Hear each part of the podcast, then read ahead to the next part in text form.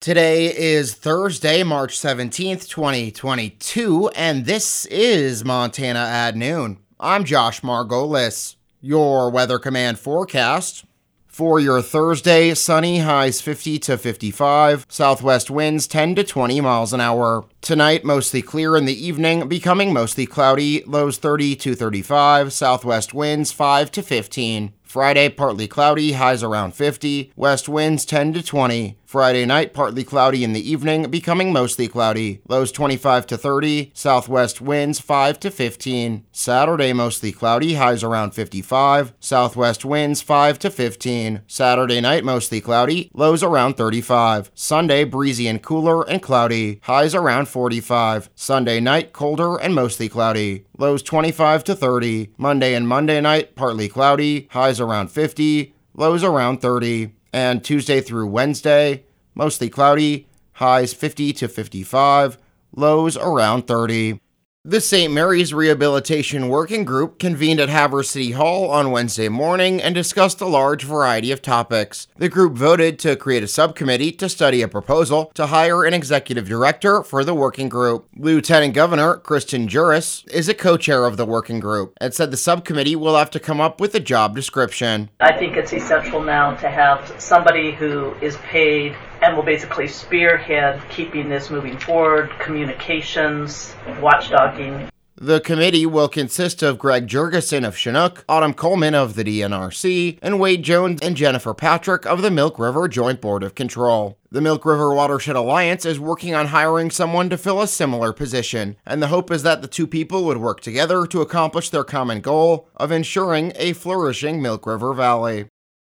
St. Mary's Canal was turned on Tuesday to begin the transfer of water from Sherburne to Fresno Reservoir. However, according to a Bureau of Reclamation water projection, any decision to transfer storage to Nelson Reservoir will not occur until after the amount of water captured in Nelson during March is known and the initial irrigation season allotment is set. That allotment is expected to be set at the Joint Board's April 6th meeting. Irrigation allotments are expected to be less than a full water supply based on current storage and water forecasts. Although snowpack levels in the St. Mary's Basin are above average, levels are well below average on the plains and in the Bear Paws, meaning another tough summer for producers could be coming, and it is very unlikely Fresno or Nelson Reservoir will reach full pool this year.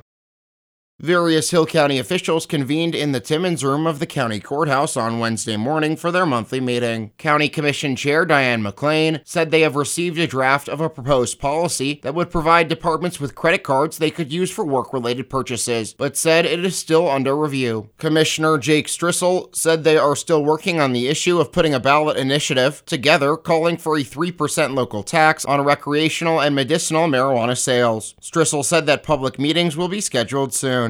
Strissel also said that Bear Paw Development is working on a preliminary architectural report to determine if the Rudyard Senior Center building is salvageable or if it will need to be replaced. Commissioner Mark Peterson said the Cottonwood Bridge's weight limit is under review following the replacement of deficient stringers. The filing deadline has passed for this year's elections, and there are two contested races in Chouteau County. For District 2 Commissioner, Republican incumbent Clay Real is facing a primary challenge from Dan Worth. For Justice of the Peace, which is nonpartisan, the candidates are Seth W. Brosder and Sissy Felton. Incumbent Susan Spencer did not file. All other candidates that have filed are Republican incumbents. They are Sheriff Vern Burdick, Clerk and Recorder Lana Clausen, Treasurer Tony Freeling Eckhoff, and County Attorney Stephen A. Gannon. Primary election day is June 7th. The general election is November 8th. The deadline for declared write ins is 5 p.m., April 4th.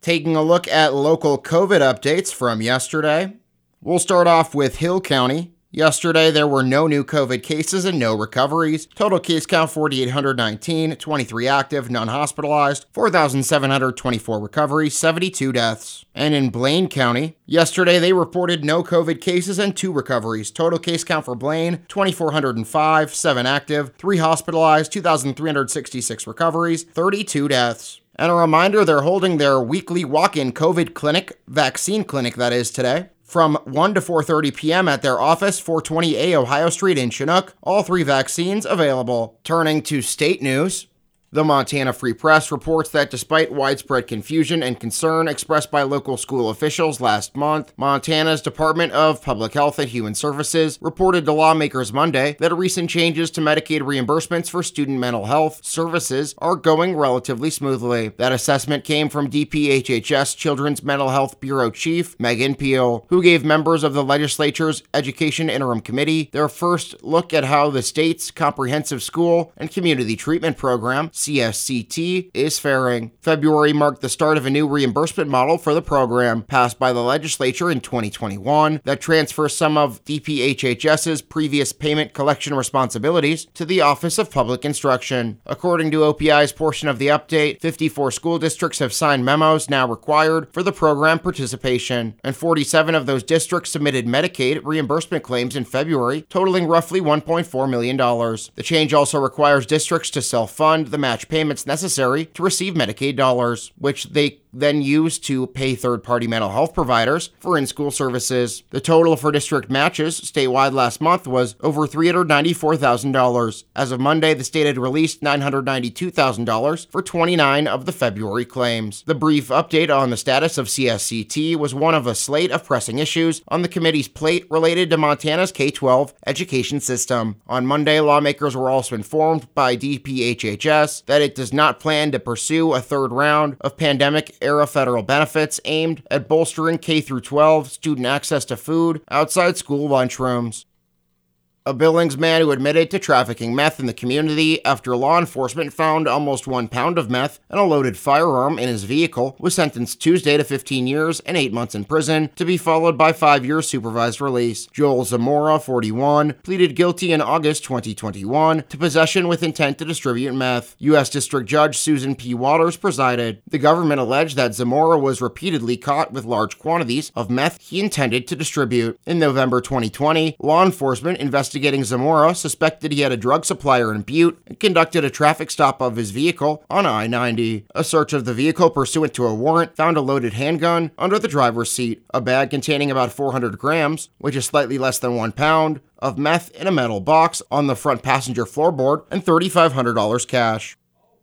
The Montana Free Press reports that Five candidates are vying for two seats on the Montana Supreme Court, currently held by incumbent justices Jim Rice and Ingrid Gustafson. The seat held by Rice, the court's longest serving member with 20 years on the bench, is being sought by Bill D'Alton, a Billings attorney. Gustafson, who has sat on the court since 2017, is squaring off against two opponents. Helena Judge Michael McMahon declared his candidacy in early March after five years on the district court that serves Lewis and Clark and Broadwater counties. Helena attorney James Brown, a current member of the state State Public Service Commission joined the race Monday. Supreme Court justices in Montana serve eight year terms. As incumbents, both Rice and Gustafson are considered to have notable advantages in their respective races. While elections for the judicial branch are nonpartisan and typically generate only moderate voter turnout, the statewide Supreme Court races may turn out to be among the highest profile of any on the ballot this year, with Gustafson's three way primary drawing particular attention. The two candidates who receive the highest number of votes in the June primary will advance to the general in November.